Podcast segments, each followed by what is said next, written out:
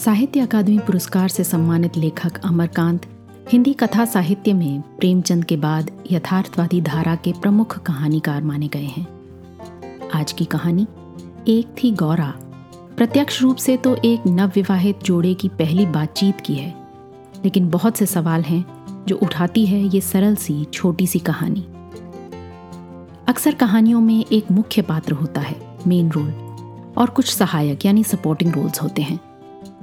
ज़िंदगी की कहानी में महिलाएँ सिर्फ़ सपोर्टिंग रोल्स में ही सीमित क्यों रह जाती हैं? अपने जीवन की हीरोइन बनने की कल्पना वो खुद ही नहीं कर पाती। और भी बहुत सी परतें हैं इस कहानी में। आपको कौन कौन सी दिखी? बताइएगा।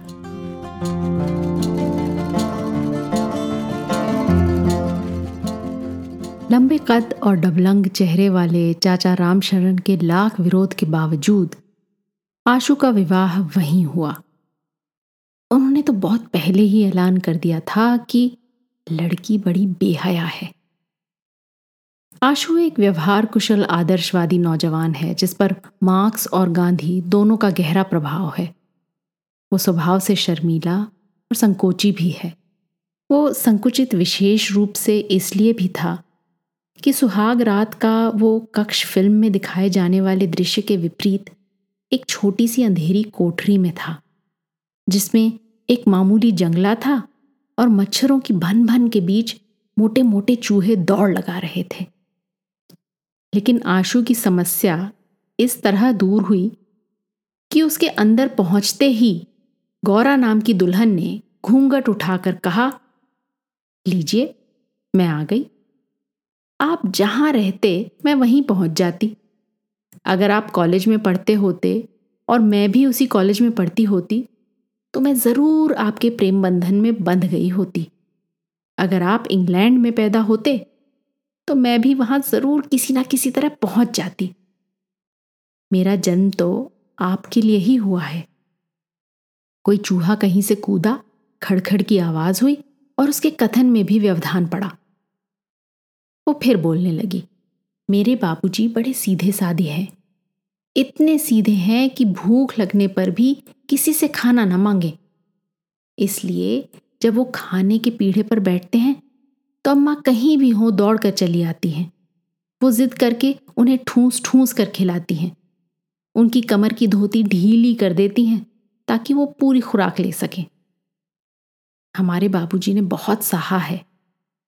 लेकिन हमारी अम्मा भी बड़ी हिम्मती हैं। वो चुप हो गई।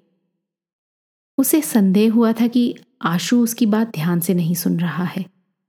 पर ऐसी बात नहीं थी।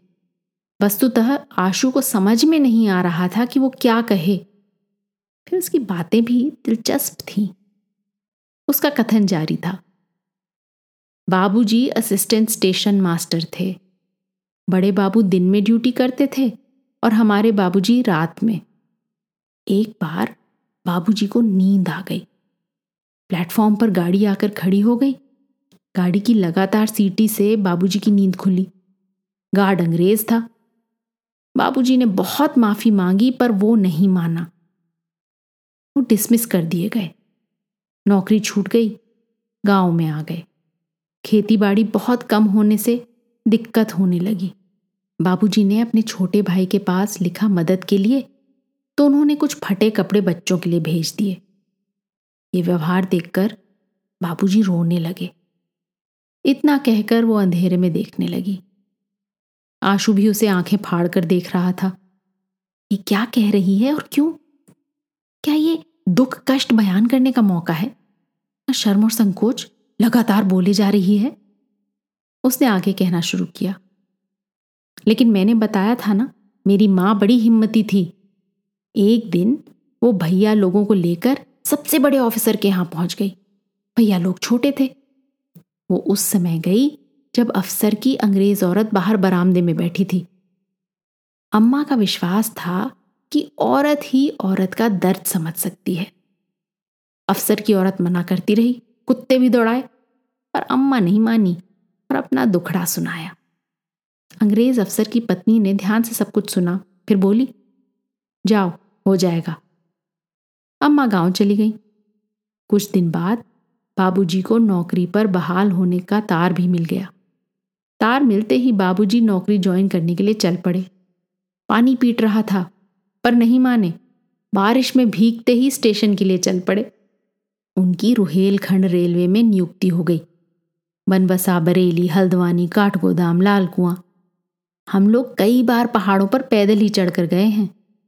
भीमताल की चढ़ाई राजा झींद की कोठी, उधर के स्टेशन क्वार्टरों की ऊँची ऊँची दीवारें। शेर, बाघ, जंगली जानवरों का हमेशा खतरा रहता है। एक बार हम लोग जाड़े में आग ताप रहे थे तो एक बाघ ने हमला किया, लेकिन आग की वजह से हम लोग बाल बाल बच गए। वो इस पार से उस पार कूद कर भाग गया। वो रुककर आशु को देखने लगी, फिर बोली, मैं तभी से बोले जा रही हूँ। आप भी तो कुछ कहिए। आशु सकपक आ गया और धीमे से संकोच पूर्वक बोला, मैं, मेरे पास कहने को कुछ खास नहीं है। हाँ मैं लेखक बनना चाहता हूँ। मैं लोगों के दुख दर्द की कहानी लिखना चाहता हूँ, लेकिन मेरे अंदर आत्मविश्वास की कमी है। पता नहीं लिख पाऊँगा कि नहीं। अरे, क्यों नहीं लिख पाएँगे? ज़रूर लिखेंगे। मेरी वजह से आपके काम में कोई रुकावट ना होगी। मुझसे जो भी मदद होगी, हो सकेगी, मैं ज़रूर दूँगी। आप निश्चिंत रहिए। मेरे भैया ने कहा है कि तुम्हें अपने पति की हर मदद करनी होगी, जिससे वो अपने रास्ते पर आगे बढ़ सके। मुझे अपने लिए कुछ नहीं चाहिए। आप जो खिलाएँगे और जो पहनाएँगे, वो मेरे लिए स्वादिष्ट और मूल्यवान होगा। आप बेफिक्र होकर लिखिए, पढ़िए। आपको निरंतर मेरा सहयोग प्राप्त होगा। उसकी आँखें भारी हो रही थी और अचानक वो नींद के आगोश में चली गई। आशु कुछ देर तक उसके मुखमंडल को देखता रहा।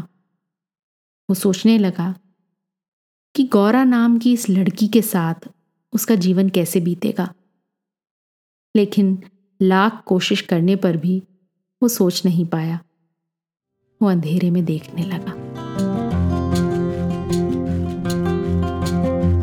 कैसी लगी आपको ये कहानी? लेखक आशु को अपने सामने कहानियों का भंडार ना दिखा और गौरा को अपने अंदर लेखक बनने की संभावना। ये साहित्य की त्रासदी यूँ ही चलती रहेगी। खैर, आप और मैं फिर मिलेंगे एक और कहानी, लेख या कविता के साथ। तब तक अलविदा।